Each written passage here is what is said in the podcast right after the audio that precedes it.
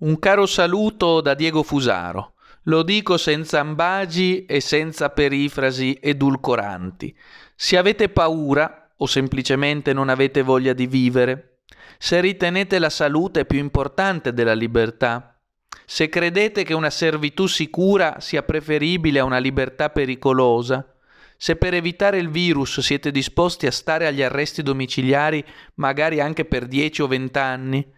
se vi rifiutate di credere al fatto che il novantacinque per cento dei contagiati è asintomatico, come hanno ancora in questi giorni ribadito Arcuri e Palù,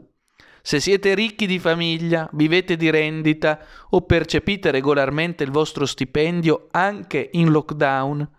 se ritenete che comunque andrà tutto bene anche con gli arresti domiciliari, se reputate che sia tutto a fin di bene perché ce l'hanno detto il circo mediatico, il clero giornalistico e la tribù dei virologi televisivi vaticinanti, se ancora non avete capito che vita non è solo un corpo che respira, ma sono i modi che danno senso al vivere, come le relazioni e gli affetti, la cultura e le amicizie. Ebbene, se siete tutte queste cose insieme, o anche una sola di esse, ebbene chiudetevi in casa in lockdown, buttate via la chiave se volete. Rispetteremo appieno la vostra scelta,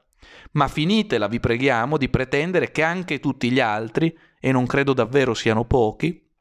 si adeguino alle vostre scelte, alle vostre paure, al vostro amore per la tranquilla servitù. Di questo vi preghiamo dunque. Scegliete liberamente per voi, se avete paura rinunziate pure a vivere, rinunziate a tutto pur di fare salva la nuda vita, ma non pretendete che tutti facciano altrettanto, perché questo sarebbe non già una forma di responsabilità, ma il non plus ultra del più vile egoismo.